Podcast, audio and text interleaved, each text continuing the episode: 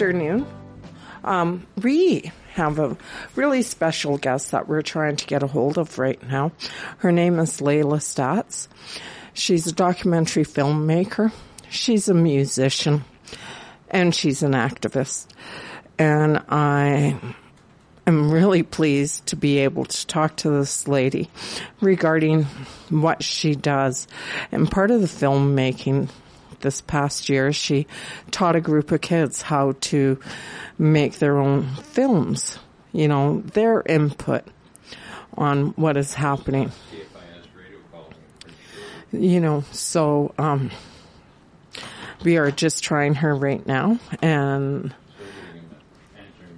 and, um, we are going to be having a chat with her regarding, you know, what she does in her community and other communities that she travels. She was also telling me that she made a documentary film regarding the poor drinking water that is occurring across Canada on native reserves and how she figures that if one this if one was to see this film then that maybe that would help the cause for the drinking water crisis that is happening. And, um, you know, she is being put in, in all of these things.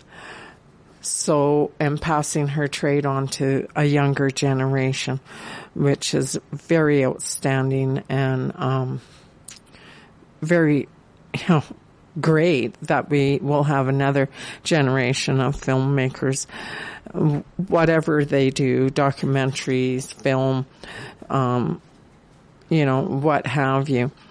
So, um, she's been pretty good with that. And Reg is Unfortunately, here. she's not available. Yes. but we'll keep right. trying her. Yes. Uh, speaking of documentary films and, uh, uh, native filmmakers. Uh, we have uh, one right here in Prince George as well.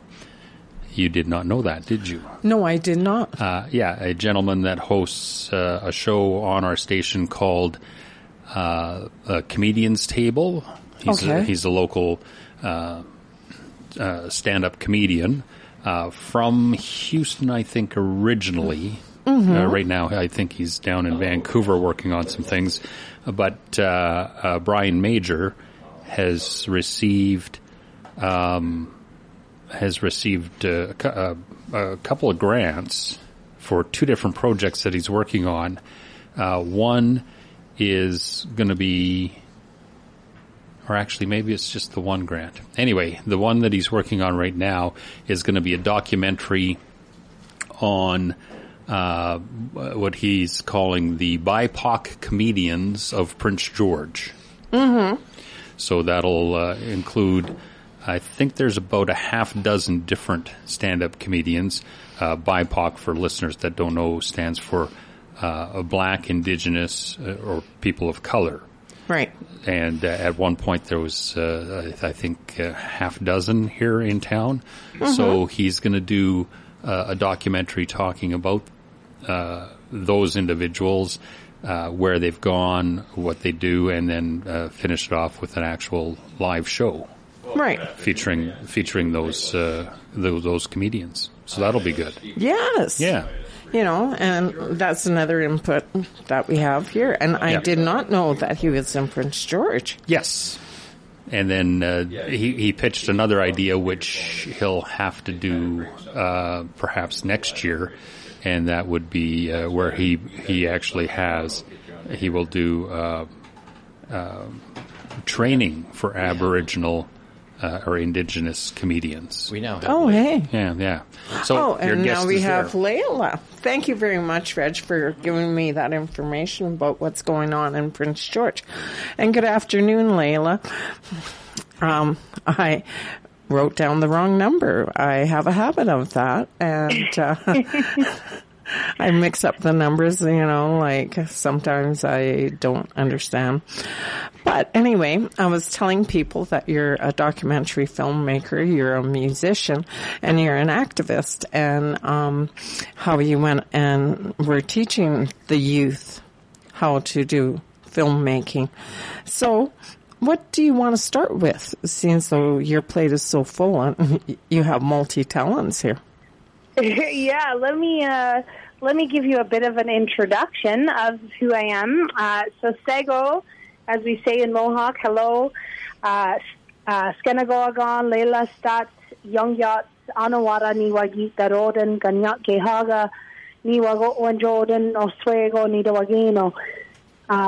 Just hello, my name's Layla Staats. I'm I'm Mohawk uh, Turtle Clan from the Six Nations of the Grand River, and I'm a generational survivor of, of residential schools. My my great grandmother went to the Mush Hole here in Brantford, Ontario, and so you know, speaking my language, introducing myself in my language is not something that was passed down to me. It's not something that I learned from my, you know, from my my grandma in the kitchen. It was something that I had to seek out and reclaim on my own. Actually, the yes. exact opposite. Uh, you know, like in in my upbringing, because of that trauma from that school, I was taught very much what we call the the code of shame, where, sorry, where you. Uh, turn my notifications on where you, uh, you know, you actually are taught that you don't want people to know that you're indigenous. You don't want people to know that you're Mohawk. Uh, you know, I remember going for my first job, and, and uh, I was I was like applying at you know Walmart. Yeah. I was 16 years old, and my my papa he sees Layla Staats on my resume, and he says, you know what, you uh, make sure you hand it directly to them because if they just read your last name, you're not going to get the job. And uh, I was like, whoa, like, you know, so that was kind of the mindset that that my grandfather had. Um, but he, you know, I know that he was just operating from what he knew best and what he was, mm-hmm. what he was taught. So, yes. so yeah, it's been something that I've reclaimed with my brother and my sister uh, for the last three years have been reteaching myself the language, have been going to Longhouse and, uh, you know, listening with an open heart and uh, just walking that, you know, red road. And it, it's definitely led me to a path of the water. You know, I yes. keep coming back to the water. I keep hearing the water uh, and, and realizing that it is a very urgent uh, a very urgent call that I keep hearing that you know we need to bring more awareness. People need to be more connected to the water they're using every day. So it's it's taken me on a journey, that's for sure. So I'm excited to talk about it here today. Yes, and you see the same with me. I was um, raised by parents who went to residential school. We were not taught our language. Um, my father had this belief that we had to be raised so that we could survive in a white man's world. Mm-hmm. Right? Yeah, so we lost a lot of stuff that we are now starting to learn how to do. And, um, unfortunately, I haven't been able to, um, find, uh, you know, anything or a class or something, but I did hear of uh, a Cree being taught up at the university. So I want to mm-hmm. look into that because I think that would be good. You know, I know a few words here and there, right?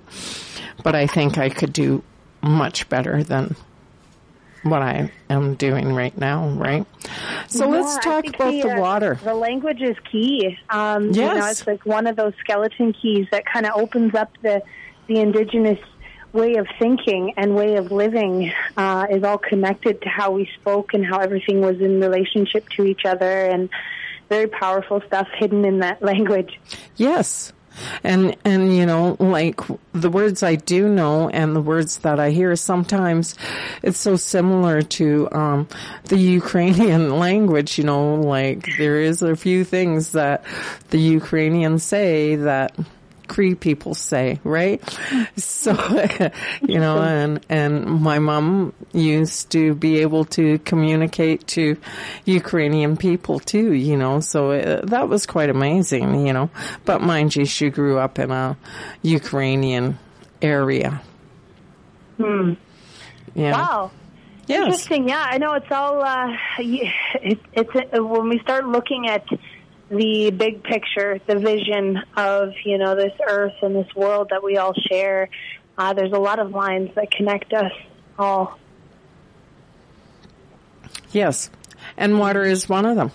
And, Definitely. you know, when I'm feeling troubled, I like to go down to the river and just walk along the river. It, it gives me a sense of a cleansing, you know, clearing out the mind, just relaxing, hearing the water. But mm-hmm. there's a lot of people who live in communities that can't even drink the water.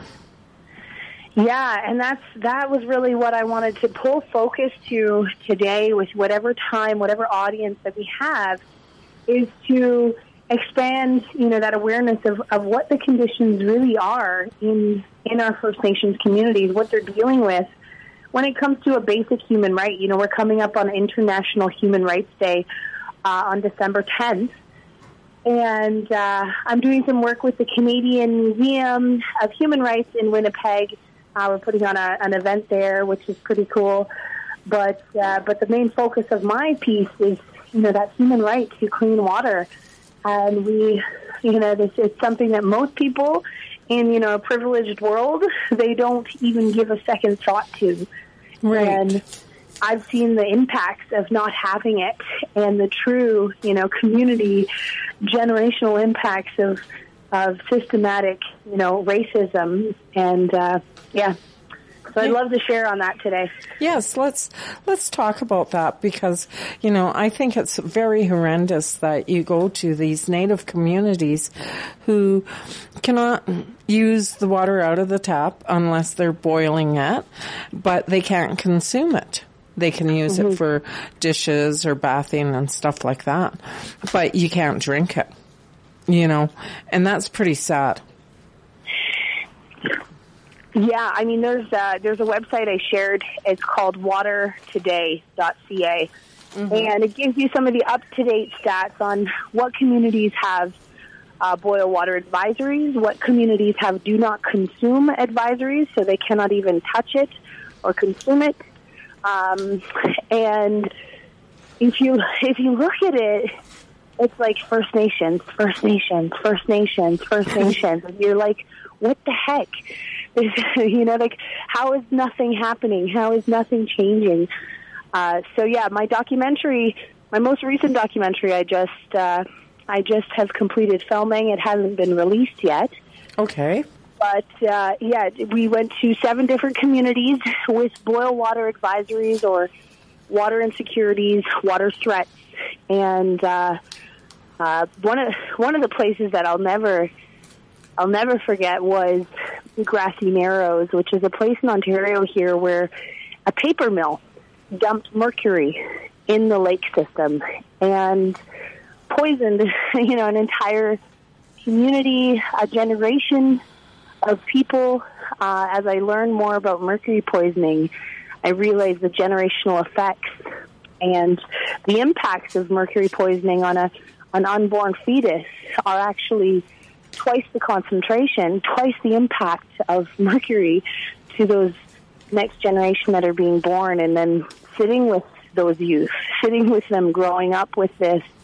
It was just, it was something that changed my life forever. And, uh, you know, it's, it, you, you can't unknow once you know and you see, um, what's happening. And then, and then you see, uh, you know, uh, uh, urban cities that have boil water advisories. Like we have a place here in Ontario called Walkerton, and it was under a boil water advisory for 10 days. It was all over the news. Everybody still talks about it and knows about it. And people were held accountable. People were um, charged with, you know, negligence. And here, this community in Grassy Narrows has been, you know, basically destroyed. Uh, and there, you know, years now, it's it's very, you know, it's catching up with them. You can see like the, the tremors in this youth young girl's face when I was interviewing her. It was just, it was hard. It was a really hard uh, story to tell, but at the same time, you know, I was, I was honored to be able to be there with those communities and share their stories and make sure that people know what uh, what the situations are and and like I said, once you know, you you can't really unknow that, and you're going to do something different. You're going to act differently. You're going to you're going to take different action. Right, and not only that, you know. Uh, uh, the drinking water, that's for everyone, the community, animals, fish. So that's all been wiped out. You know, and, and that's very sad when you're have a chance of passing something on to your baby because right. of what you're consuming. Yeah, it's uh, and it puts a lot of a lot of heavy uh, trauma on a community. Uh, and you know, I, I went to these communities that are in uh, emergency, a state of emergency, not because of the boil water advisory, but because of their youth suicide, and uh, because of the state of their youngsters just feeling. The one young girl, she said, it feels like we don't exist. And for me, that's not okay. You know, that's not okay for any youth to feel like they don't exist. And um, we think about residential schools, right? We think about it as kind of happening a, a long time ago. Mm-hmm. But when I, you know, I, I went up to these northern communities, and if these kids want to go to school, they have to they have to move 500 kilometers away from their community and their family, and live in a city with a foster family in a racist society where they're just young and growing. And you know, this is today. This is like now, uh, mm-hmm. not 20, 30 years ago. But these kids still don't have access to school where they can be in their own communities with their own family. Yes. And, and, you know, that is so difficult for, you know, native reserve to be 500 miles out in the middle of nowhere because it seemed like that's where they built reserves is in the middle of nowhere, you know, so, and that's unfortunate because everyone is entitled to an education and it should be able to be done at your home, you know, have a school there, employ people, you know, that makes the community grow and thrive. Exactly. And so, like, my connection, you know, which is interesting to Prince George, and when Prince George comes up on my phone, I kind of get a little, uh, I don't know, it was like a little tingle of uh, my experience there at the Prince George uh, jail when we were arrested with the Wet'suwet'en land defenders and the, you know, the matriarchs of that territory, the chiefs, the elders, uh, just a year ago. And uh, so when I saw you call, I was like, ah, Prince George, BC, uh, a little trigger there. Um, but yeah, that, that that experience actually happened right in the middle of filming this documentary. So I, you know, I had went down to the, uh, I went down to the the Hopi and out in the desert, and then I sat with them uh, I went to California to the the redwood forest, these ancient forests, and mm-hmm. the tribes that live there. And uh, the, I went on this journey where I basically saw water destroyed. I saw, you know, like uh, elders talking about 10,000 salmon dead in their rivers, on these California rivers, that they're all their tribes depend on. And, and then, you know, you sit with the Hopi who are in the middle of a desert where water is scarce and they've had this sacred relationship since time immemorial with water and, and honoring it and using every single last drop as many times as they could uh, before ever wasting it. And then industry and resource extraction, uranium mines, you, they come in, coal mines, they come in and, and, and in a matter of 20 years, their water is radioactive and killing them. Their springs that they've they've used since since they can you know since their generations are are poisonous mm. and so I see this oh. and then I see and then I see BC yes. and then I I go there and I, I I drink from this river the Wedzin Kwa I drink from it from my hands and I was just like this is this is what water's supposed to be like. This is it's alive, it's electric, it's inside of me, it's speaking to me. Uh, you know, I just I have to do something. So Okay. it came at an interesting time in the middle of filming the documentary, but I think it made for it made a, a little bit of a dynamic storyline twist uh, So- when when I got arrested. Yes. So right now we're we're going to break for a, a commercial, and we'll come back and we'll continue on with where you're going. Okay. Sounds good. Yeah, we'll speak soon. Okay. Thank you. Your Prince George Symphony Orchestra's main stage season has plenty to offer for everyone. Check out Beethoven's Sixth on February 4th. Local singer-songwriters Amy Blanding, Rochelle Van Zanten, and Kim Gucci in concert with the orchestra on April 15th, and guest Henry Shepard on cello May 27th. Tickets and full details are available at pgso.com and from the Symphony's office at Studio 2880. Your Prince George Symphony Orchestra's main stage season through May 27th at Vanier Hall. Hi, this is The Wolfman. CFIS FM features a weekly showcase dedicated to local musicians. Homegrown, Friday night from 6 to 8. Homegrown features music and interviews from local artists performing and recording in our area. You will hear an eclectic mix of softer and heavier sounds from the region's finest musicians, spanning over 30 years of recordings. Check it out. Homegrown, Friday night from 6 to 8. Only here on 93.1 CFIS FM. Two Rivers Gallery is excited to present Hope, a group exhibition showcasing work from artists based in Canada who are culturally connected to South Asia. The exhibition includes work from seven contemporary artists connected by a common consideration of hope, which explore the theme through reflections on identity and celebration of South Asian culture. Hope, guest curated by Sandeep Johal of Vancouver, is on display through February 5th at Two Rivers Gallery, where creativity flows in Canada Games Plaza. Forecast from Environment Canada for today sunny, wind from the north at 20k gusting to 40, a high of minus 10 with a wind chill to minus 20. Tonight clear, becoming partly cloudy overnight, wind from the northeast at 20, a low of minus 17 with a wind chill to minus 27. On Tuesday mainly cloudy, a 40% chance of flurries in the afternoon, northeast winds continuing, a high of minus 12 with an afternoon wind chill to minus 20. And we're back. And we have Lila Staats with us today. And we've been discussing the water situation on many reserves here in Canada. And it sounds like even some parts of the states have been affected with this poisonous water.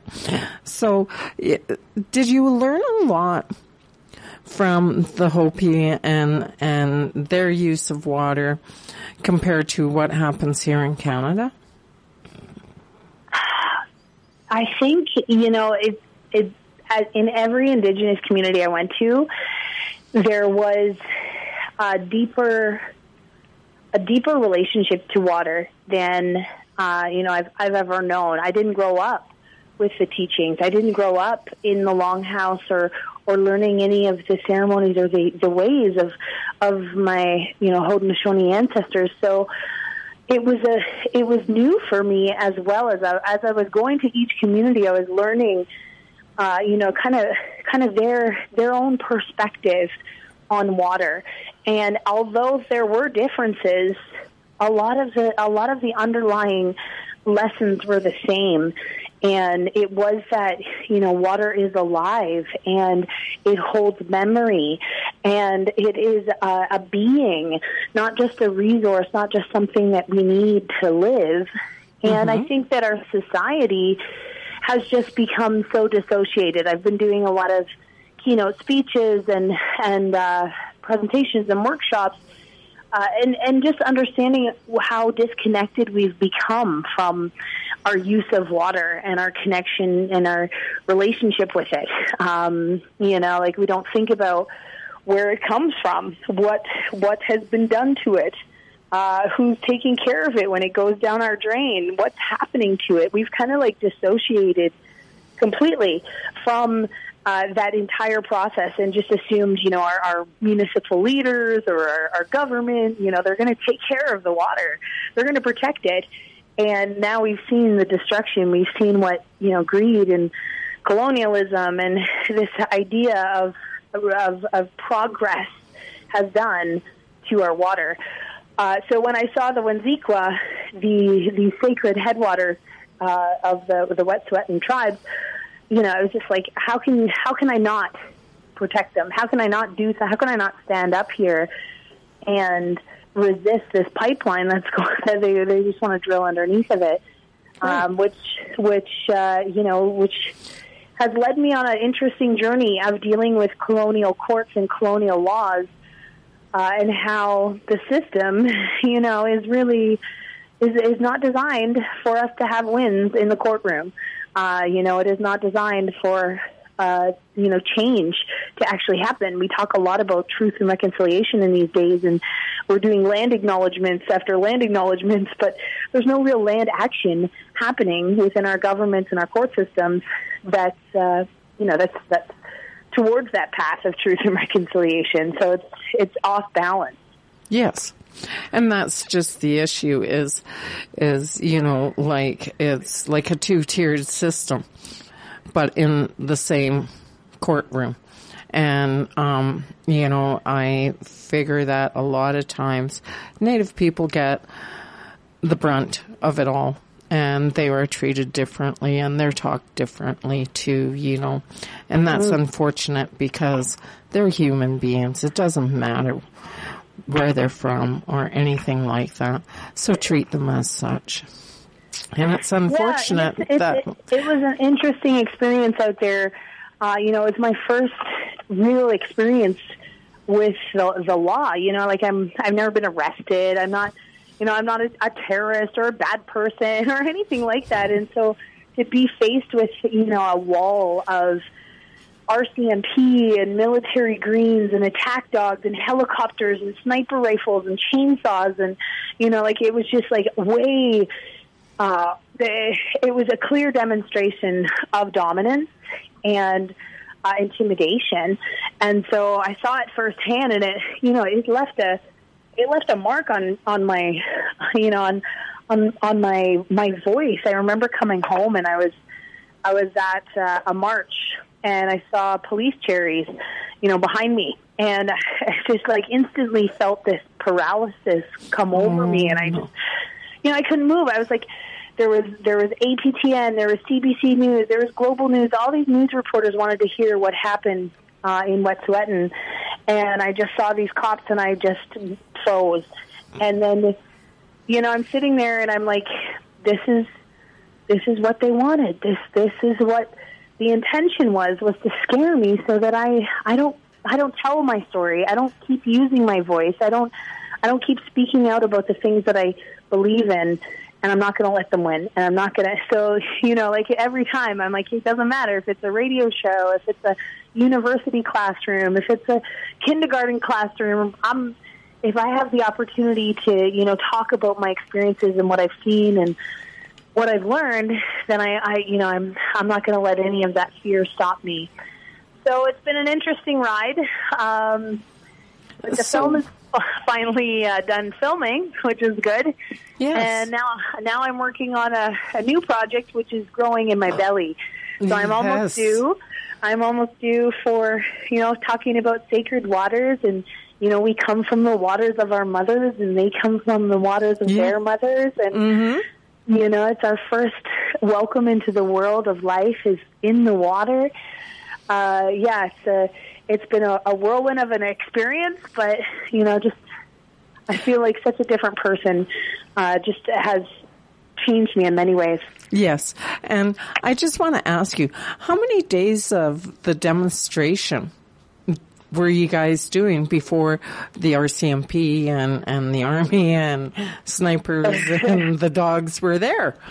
You know? Right. So it was uh, well, it was an interesting situation because when you're looking at you're looking at like hereditary law, you're looking at these these laws of the land, uh, and when the hereditary chiefs here on our territory, the Haudenosaunee chiefs, uh, shared their you know their statement of support and that they would do anything to help stand in solidarity with the hereditary Wet'suwet'en chiefs. Uh, you know, we there was a, a few of us, my brother, some some of my partner, like we went out there and we said, you know what, we're we're going to support these people uh, as a you know nation to nation, and uh, so the the chiefs of the territory actually put an eviction notice to the pipeline and the pipeline workers, and stated an eviction notice and closed the road uh, to prevent you know them from from uh, from getting in and gave them, you know, a certain amount of time to, to vacate the premises. And then we were there for about uh, well, five days in the camp.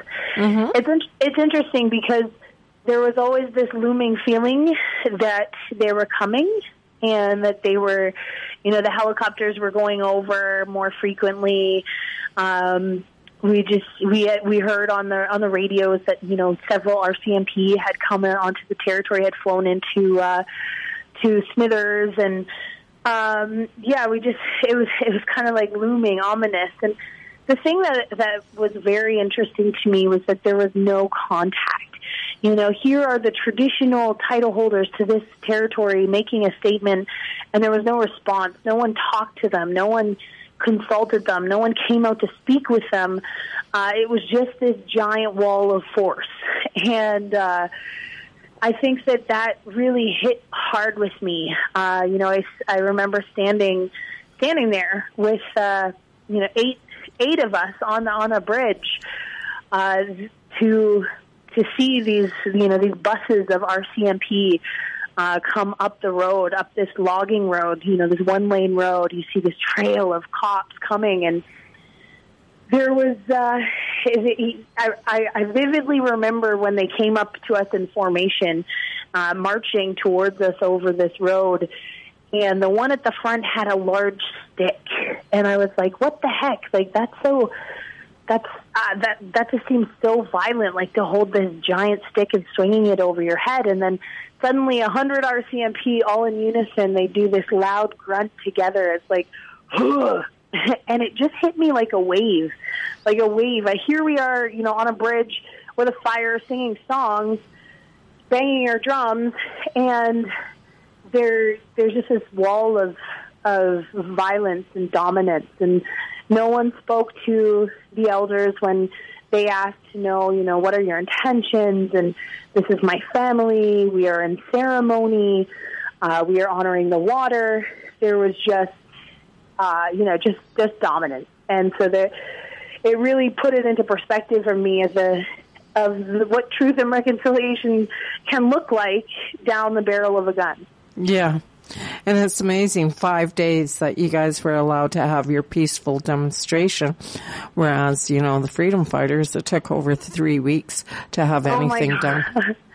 yeah. I mean, and, and it was interesting also watching that happen after, you know, seeing such a violent arrest, uh, on our, on the territory out there in BC and then seeing, you know, it almost being friendly in mm-hmm. Ottawa, it was uh, it was quite shocking. I was I, it was hard to watch. Yes. Yeah. You know, and I was watching a bit of the inquiry. I don't know why, but I decided to watch it one day and um the police superintendent said that, you know, usually with um Native people, the Aboriginal people, when they have a demonstration that gets out of control, they nip it in the bud immediately. And that's what he was asking his counterparts, his equal people, is why aren't we moving on these people? And how long are we going to let this um, demonstration go on that shuts down the center of Ottawa? And I thought, yeah, you know, that's what you guys do. You bring in force, brute force, within a certain amount of time, and you shut it down. But you guys let this go on for over three weeks. Yeah, and I mean it's still ongoing, right? I'm still making court appearances now, facing criminal charges. Um, you know, this is this is long after affected my life, and and uh, something that I, you know I I can't even imagine the like I'm not obviously not allowed to go back to the territory as part of my my conditions to be let out of jail. Um, so it's it's even harder for me to see you know my my my brothers and sisters that are out there still that you know they they can't go back or they they're they're constantly being threatened and intimidated and and now they're seeing you know the drills coming and they're hearing the explosions and they're hearing the drilling and you know, it just like breaks my heart. But it also inspired me um, to keep going and to keep making the film, to mm-hmm. uh, to go out into some of the other uh, reserves and, and make sure that these stories are told. Like um, it's it's not enough for just Indigenous people to be fighting for land and water. This is a this is a human issue. You know, the issue of water is a, is a human issue, and if we are destroying some of the last pure, uh, pristine water sources that we have, you know, like for for oil, it's like uh, we we need to wake up. So I've been doing a lot of work with youth, and I, I feel like that's been really rewarding because it feels like, um, you know, just an opportunity to to change the narrative as as you know I see them as our future civil engineers and our our future politicians or whatever and if they can understand that water is alive and it's something to be honored uh, that's that's really powerful for me and then and then realizing, you know, as I do work in the community, that people's awareness and, and perspectives they are shifting, and uh, you know, I know it's easy for for us to get angry and to feel traumatized and feel like it's, you know, what is it all worth and what does it all accomplish? And um, but I, I do have this, and you know, maybe it's just undying optimism, but I do have this hope that uh, there is a path. There is a path for healing. Um, and, you know, I don't see it coming from the top down. I don't see it coming from our leaders and our politicians and our MPPs and, you know, any of that.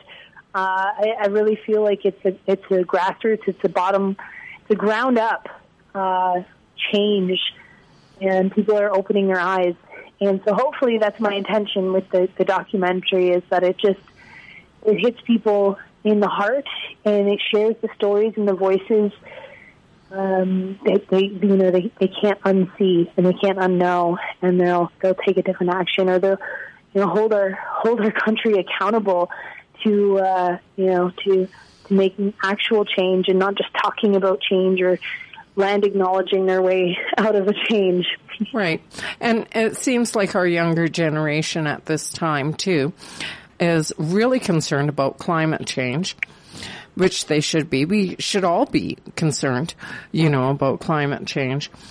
And they seem to, as they get older, they seem to have a stronger voice about their opinion about climate change because they realize that it is happening, you know, and, um, it's unfortunate that our younger generation needs to t- teach other people that this is happening. We need to stop it. Everything's being, um, you know, done that is more harm. You know, let our waters flow freely. You know, quit poisoning them. You know, let everything thrive from that life of water. You know, and our young people realize this you know, they realize so many things that are going wrong and it's all caused by big corporation and the greed to rape the land. But, you know, we're going to head off here shortly to a break. And when we come back, I, I want to talk to you more about your documentary, okay? So, um, we're talking to Lila Staats today, a filmmaker, an activist, and a musician. We'll be right back after this break. If you've ever wanted to be a sculptor, the Prince George Public Library can give you some help to get started. Both branches, downtown and Nechako, have paper mache take and make bags available. These kits have everything you need to make your own mini statue, but supplies are limited. You may not be able to create a life-size Statue of Liberty, but you can get started as a sculptor. Free take and make paper mache bags at either branch of the Prince George Public Library. Your Prince George Public Library is thrilled to announce the resumption of their beloved Homework Help tutoring program and the creation of their new study hall. Homework Help is free one hour tutoring sessions for students in grades 3 to 12, Tuesday, Wednesday, and Thursdays, booked on a first come, first served basis. The study hall is a drop in program Saturdays from 10:30 to 4:30 for homework help bookings or more information, contact the library or visit them online at pgpl.ca. If you or members of your family would like to improve your conversational English skills, the Prince George Public Library is holding conversation circles every Tuesday from 3.15 to 4.15. You'll be able to chat with other learners and newcomers in a casual setting. There will be fun and educational activities provided for children as well. The Family English Conversation Circle is a free drop-in event for all ages at the Downtown Public Library on Tuesday afternoons from 3.15 to 4.15. Forecast from Environment Canada for today sunny, wind for the north at 20k gusting to 40, a high of minus 10 with a wind chill to minus 20. Tonight clear, becoming partly cloudy overnight, wind for the northeast at 20, a low of minus 17 with a wind chill to minus 27. On Tuesday mainly cloudy, a 40% chance of flurries in the afternoon, northeast winds continuing, a high of minus 12 with an afternoon wind chill to minus 20. And we're back. We're speaking to Lila Staats. And, um, Lila, I was just wondering, when is your documentary going to be released? Uh, so we're looking at in 2023. Uh, I'm not 100% sure on the release date. As I said, brewing a little baby warrior in the belly at the moment. Yes. So want to want to time it properly with uh, being able to debut this film uh, and uh, screen it uh, all over the place because, like I said, I I definitely want people to see it everywhere and uh, and also go back to the communities that I, I visited. And that was one thing that that has been really important to me is those connections that were made during the film. Uh, you know, going back and honoring them and and you know sharing so that they can see their stories being told and you know maybe community film screenings and there was lots of amazing youth that I met. Sorry about that. There's a lot. There was lots of amazing youth that I met that um, that were very interested in filmmaking and we're natural filmmakers. Like we are, Indigenous people are natural storytellers. We Yes. have been telling stories to teach lessons and pass knowledge uh, through, you know, through our oral teachings for forever. So it's in our blood, and so uh, the the workshops that I've had the chance to do. I was just in Thunder Bay a few months ago, and up in Iqaluit for in Nunavut and uh, teaching these youth, you know, how they could make their own documentaries. And my first documentary I made, I got like a a, a, small grant, and I bought a camera and I a drone, and I made this documentary about my story, just myself, and you know, just teaching that process of how we all have this journey inside of us, this story that matters, a voice, a, a lesson, a, a you know, a struggle that we've experienced that we can turn into, you know, really powerful digital content because of our our unique ability to tell stories. And uh, so that's been really powerful. I was talking about, you know, working with the youth and so that's been something that's felt really good to help these youth find their creative passion. And there's so much healing in the in the in the path of sharing your voice and your story. And uh, just on, on many levels. So yeah, so lots of exciting stuff, and then so hopefully mid next year, uh, once I I get this baby out and uh, we're all we're all good. Um, I already told uh, I already told baby dad that the baby's going on the road, and we might have to go to Berlin, and we might have to go screen it in Germany. so uh, it'll be a traveling baby, that's for sure. Yes. And when is the babe due? Boxing Day, so Oh. it's right around the corner. yes, that is for Yep. sure. You Yeah. know, that is fantastic. And would you mind? Um, what do you know what you're having?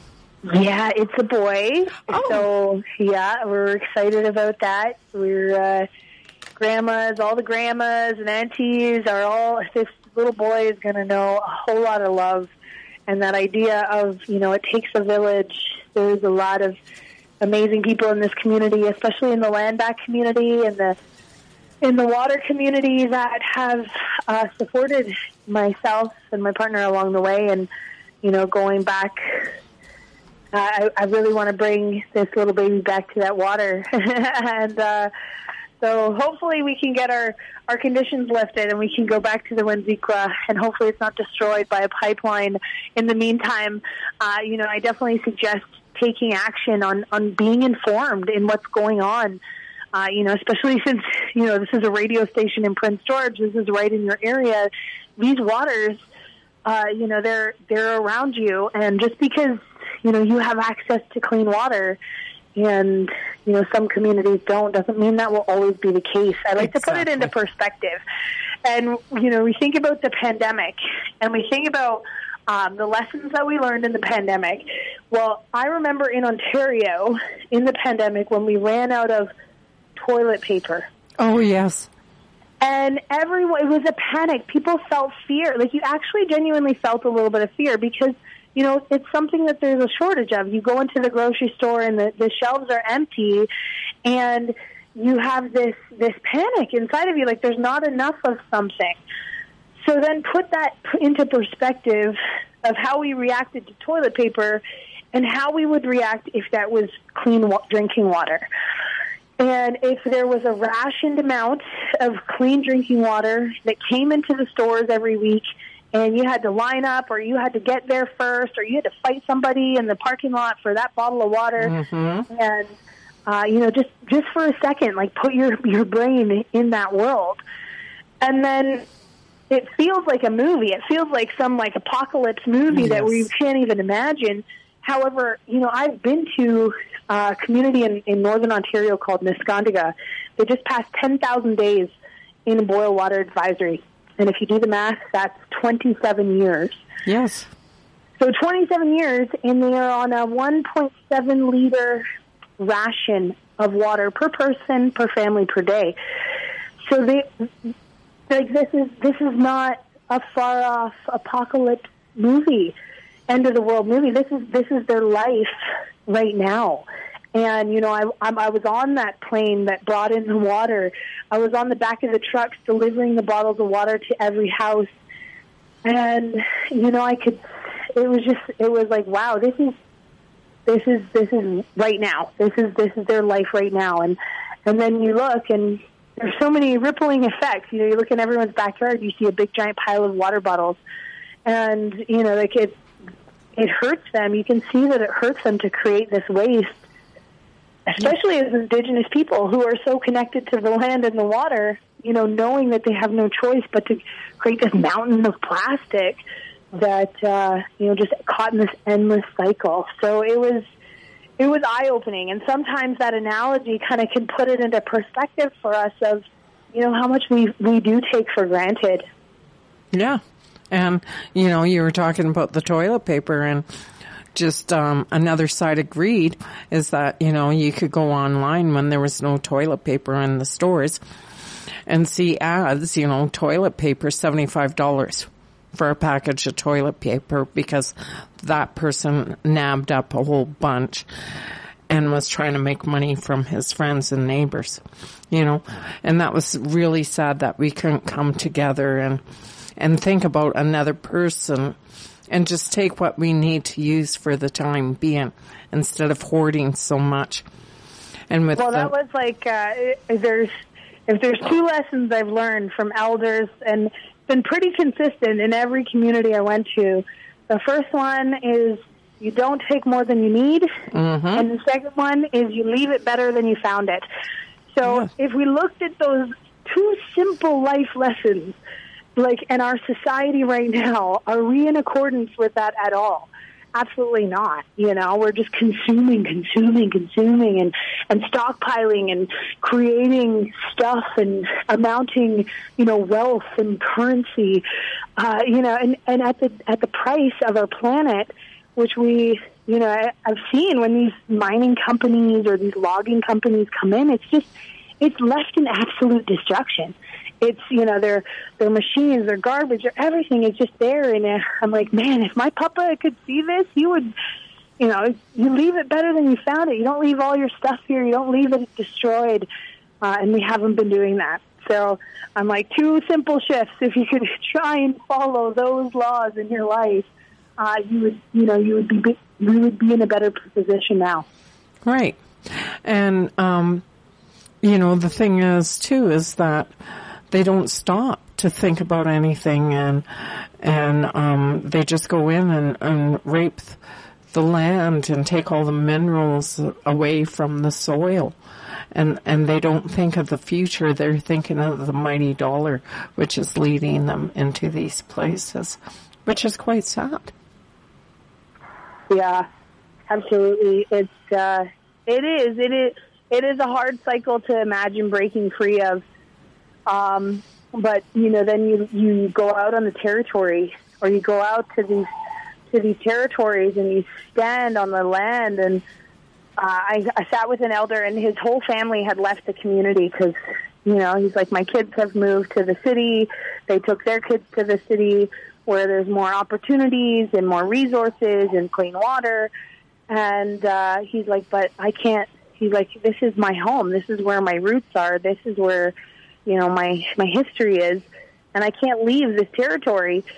And he's like you go to the he's like I want you to go to the water's edge. And I he's like I want you to watch the sun come up. And he's like you'll know why I'm living here still. And I did. I went to the water's edge. It was it was like this majestical moment of uh standing on this beach and this this this red dog came out of nowhere and it looked like a white wolf. And I'm like oh my god like who are you? You're here to watch this this sunrise with me and um as the sun came up you know i just i could feel it. I could feel that that life that energy force in the land. And and people say you know how do you how do you do what you do? You know because there's a moment when you're looking at that wall of cops coming up at you uh you know i had so many thoughts in my head of you know my children my children at home who you know their mom's going to get arrested. And you know, what are their teachers going to say? What's the principal going to say? What are the other kids' moms at school going to say? Like, I, I'm going to be labeled in this way. But then you look at the land and you feel, you know, it's like whose laws do I need to live by? And when I tasted that water, you know, it, I had to live by that law of the land, and I had to do what I knew it was right.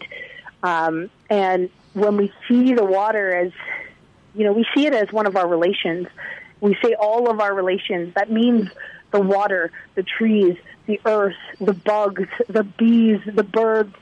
You know, that's everything. We're all related.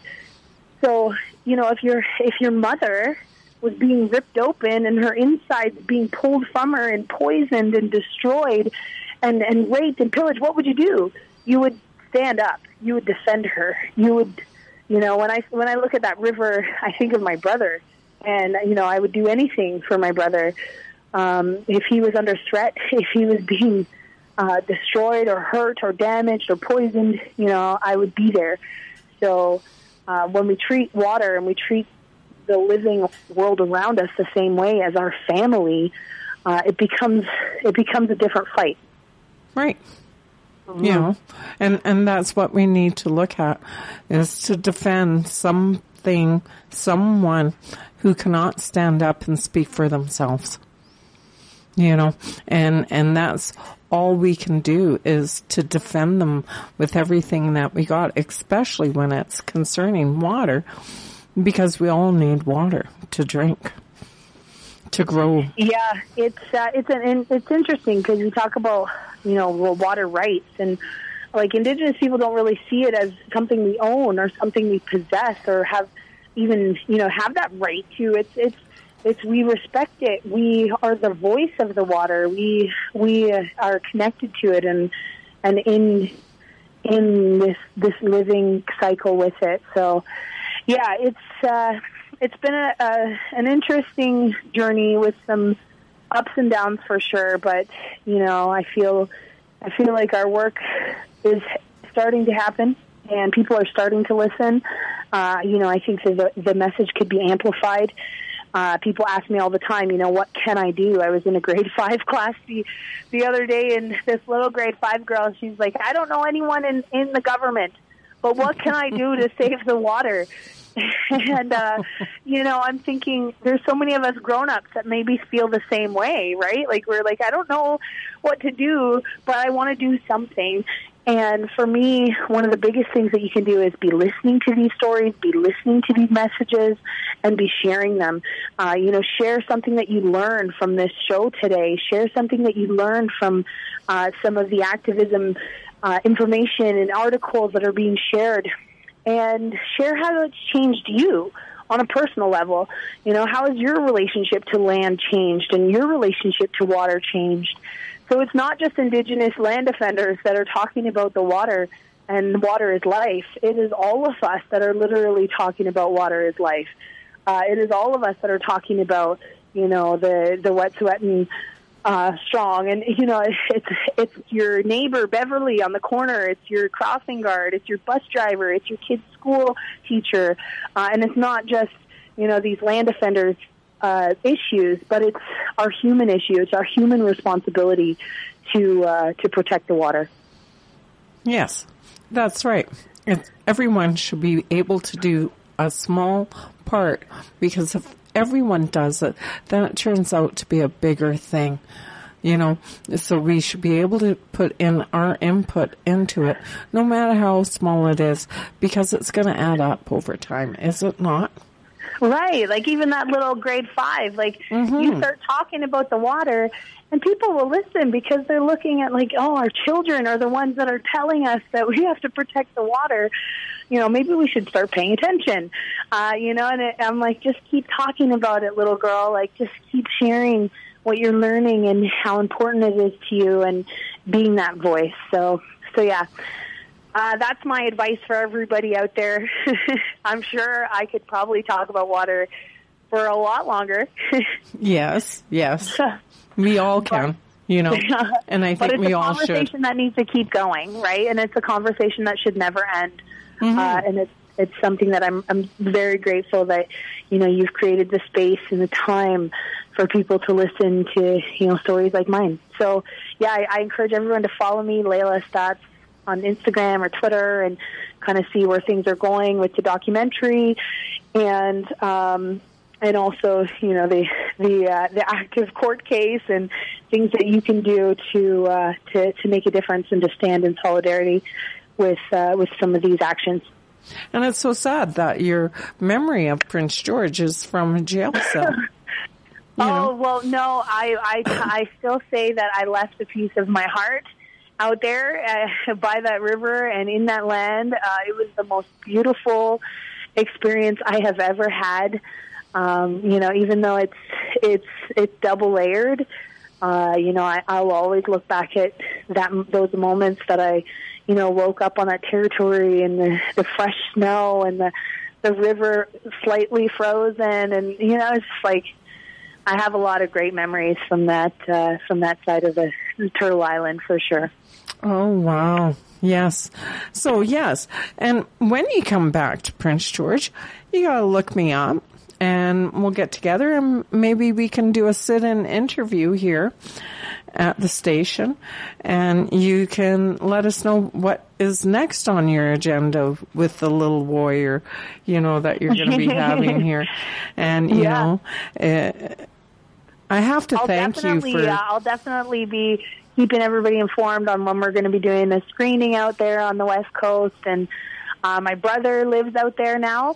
So my brother Logan Staats is a folk musician uh, who has been who just released uh, his new single on Spotify. Holy Man. So we perform a lot out there as well. So as a musician, I didn't really talk much about music at all, uh, which is a whole other journey in, in itself is the you know the healing medicine of music and being able to write songs and perform and connect with people on that level. It's very powerful. So right so yeah, I'll be Thank I'll, you very I'll definitely much. be in touch. Thank you very much for coming on today and talking to us. And I look forward to the day that I can meet you.